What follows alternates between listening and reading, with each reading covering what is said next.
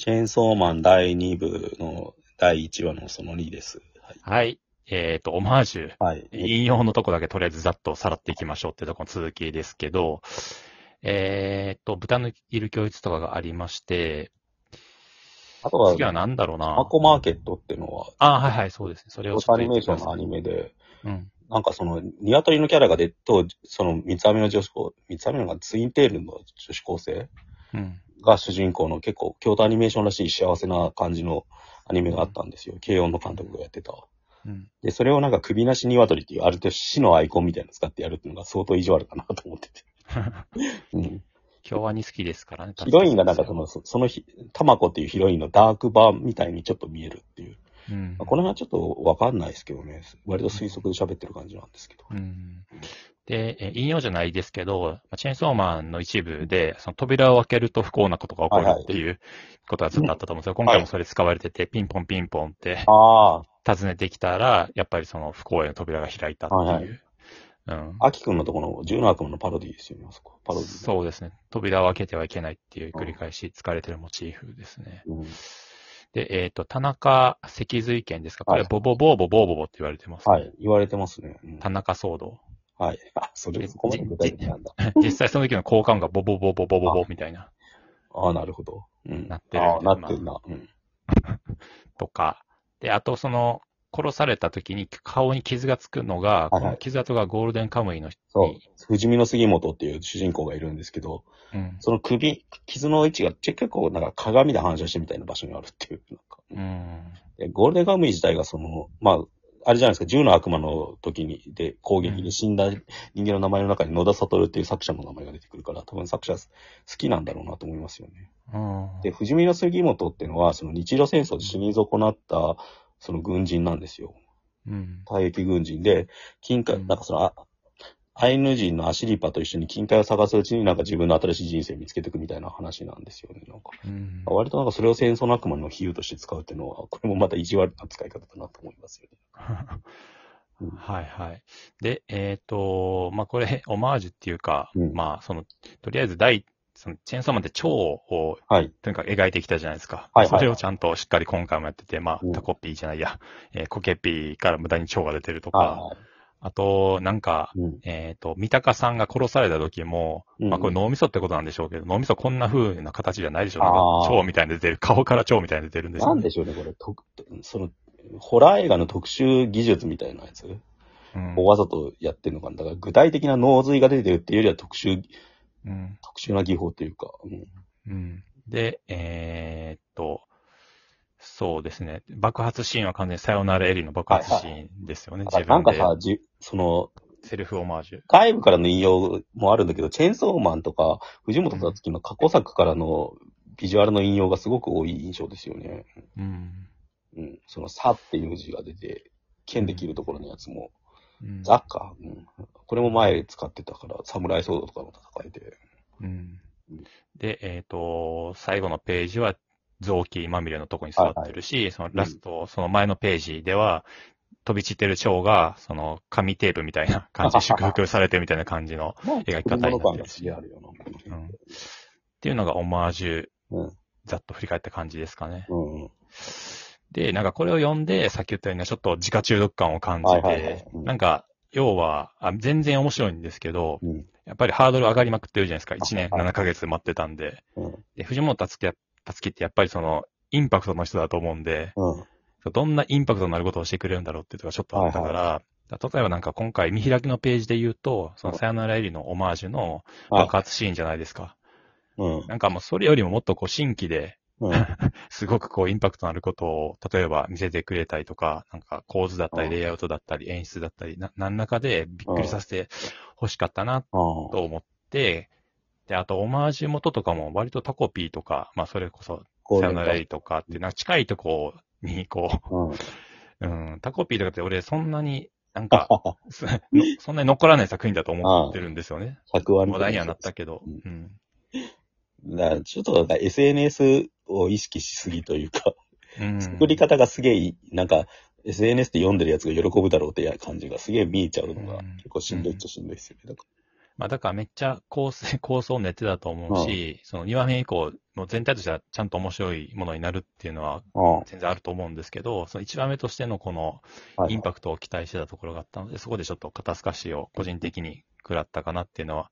ありましたね。うん。うん、あちょっと思うのは、だから、あの、ダンナダンの作者の辰之信がずっとアシスタントで入ってたじゃないですか、ファイヤーパンチもチェーンソーマンも。うん、それで画力がすげえ底上げされてた部分があるんだけど、レイアウトとかの斬新なやつって多分彼が書いてた部分が多かったと思うんだけど、それが結構本人が抜けちゃったから、うん、思ったより斬新なカットが作れないのかなっていうのはちょっと思いますね。なんかうんうん、割とそういうのって総合力みたいなところあるんで、うん、それでこういうなんか割と小回りの面白さで見せる方に行ってるのかなと思って感じました。うんうん、やっぱりルックバックさよならエリとかを見ると、なんていうんですかね、やっぱ作家性作家としての評価が爆上がりしたじゃないですか、このいちねんななかげつぐらいの間に。うんうん、その当時、チェーンソーマンが本誌で連載してた時っていうのは、うんはいはいはい、俺はすごい楽しんでたんですけど、うん、そこまでその、まあ、最終回付近になってきた時にすごい人気出てきたと思うんですけど、はいはい、あんまりそこまで言及されてなかったじゃないですか。そうですね。っていうことと、このに部始まってる状況を比べると、雲泥の差があるっていうか。ああ、もうすごいものが出るってみんなが思ってる状態なんですね。そうそうそう。うん、で、まあ、何が起こったかっていうと、まずその、ジャンプで言うと、鬼滅の刃の大ヒットがあって、はい、まあ、俺の中の認識ですけど、うん、じゃあ次何がジャンプ作品で人気出るのってとこの作品に、本来はチェーンソーマンだったんだけど、うん、終わってしまって呪術廻戦になったみたいな印象が個人的にはあるんですね。はい、呪術廻戦もすごい面白いですけど、まあ、で、呪術廻戦ってすごいことになってるわけじゃないですか。映画とかも大ヒットして。っていう中で待ち望んでいる、いる中、うん、っていうところでの、しかも短編でものすごい作品を発表し続けて、期待値上がりまくっている、うん、っていう、で、っていう漫画というかジャンプの中での状況があって、で、もう一つは、その、さっき成馬さんも触れてましたけど、世界情勢が全然変わっていってるというか、うん、本当にその戦争が起こったりとか、まあ、疫病ももちろんあったし、うんえー、暗殺が起こって、飢餓ももしかしたらあんじゃねえっていう感じです。四騎士の支配の後に戦争があって、その次が飢餓、で、その次死ですよね。恐ろしい。飢餓死ですね。予言みたいですよ、本当になんか。うん、だからその、現実とフィクションの間が狭まってて、まあよく言われる言い回しではありますけど、その違う言い方をすると、本当に現実を引き寄せるというか、うん、ど, どうしてもその現実を描くことになってしまう作家なんですよね。はいはいはいうんでなってくると結構こう語話表現とか詩を描くっていうことに対して、うんうん、どこまでこうなんていうのかエンターテインメントとして描く、うん、描けるようになっていくのかなっていうのがちょっとし心配ではあるかなっていう。あだ田中脊髄剣とかはさやっぱり、うん、なんかここまでぶっ飛ばないとうかつに現実に追いつかれちゃうっていうかさ、うん、うかつに描いちゃうとなんか銃とかをリアルに。うん、描写すると、もうに週後には同じ事件が起きてもおかしくないみたいな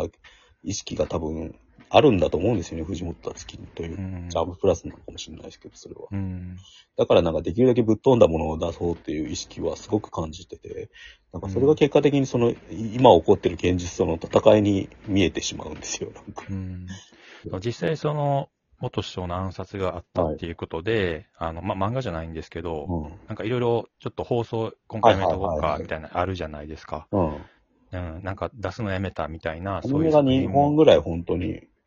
先送りになってますよね、うん。そう、実際聞いたこともあって、で、今後そういうことがこのチェーンソーマンで、全然起こりうるっていうか。うん、はいはいはい。うん。だその辺も心配ですよね。リンクしすぎてしまうみたいな。まあそれって多分もう今の漫画がぜ、漫画に限らずフィクションが全部抱えてる悩みですよね。現実の方がすごくなっちゃってるというか。うん。うん、そこでどういうものを作っていくかっていうのは、でもやっぱそう思ってる時に大体みんなファンタジーに逃げるんだけど、うん、藤本達樹の場合はやっぱそこでやっぱり現実と衝突しちゃうっていう、どうしてもルックバックだったら京アニ事件の犯人を思わせる人を出しちゃったりとか、うん、そこに多分もうこの人のやっぱ、今読まれてる意味っていうのは絶対あると思うんですよね。うん。そう、だからその、前も喋ったと思うんですけど、このポッドキャストで、はい、ルックバックを読んだときに、まあ、だからこれから、チェーンソーマンに部に向かうことになるし、うんうんうん、その、明らかに集英者がめちゃめちゃ、藤本達樹っていう作家を、うん、ものす、ものすごく重宝、重宝というか、大事にしてるじゃないですか。はいはい、うん、世界的に作家にしていくっていう風に向かうために、その過去を振り返って漫画をなぜ書くのかみたいなことを書いたんじゃないかみたいな話をしたと思うんですけど、うん、てかっていう意味で言うと、このだいに部っていうのは過去を全部とりあえず振り返った後にこれからを書くっていう、その、はいはいはい、成馬さんがさっき言ってましたけど、貯金をとりあえず今までの先に全部使って、これからはほぼゼロでいくのかみたいな。だからなんかその五十嵐大輔の魔女とかさ、なんかなんだっけ、二平勤のその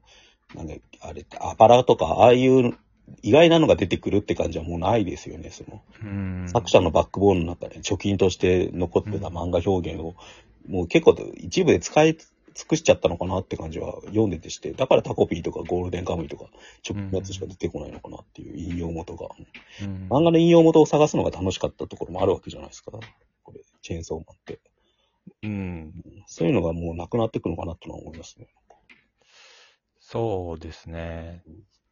いやだから結構いろんなことを感じたいちわだったんですけど、でもな、なんでしょうね、もっとこう大きい視線で見ると、うんうん、結構だからやっぱ漫画家クリエイター全体に衝撃を与えてる作家じゃないですか、はいはいはい、なんかこれが、うん、今後どういう影響を与えていくのかとかもやっぱり考えますよね。あ、うん、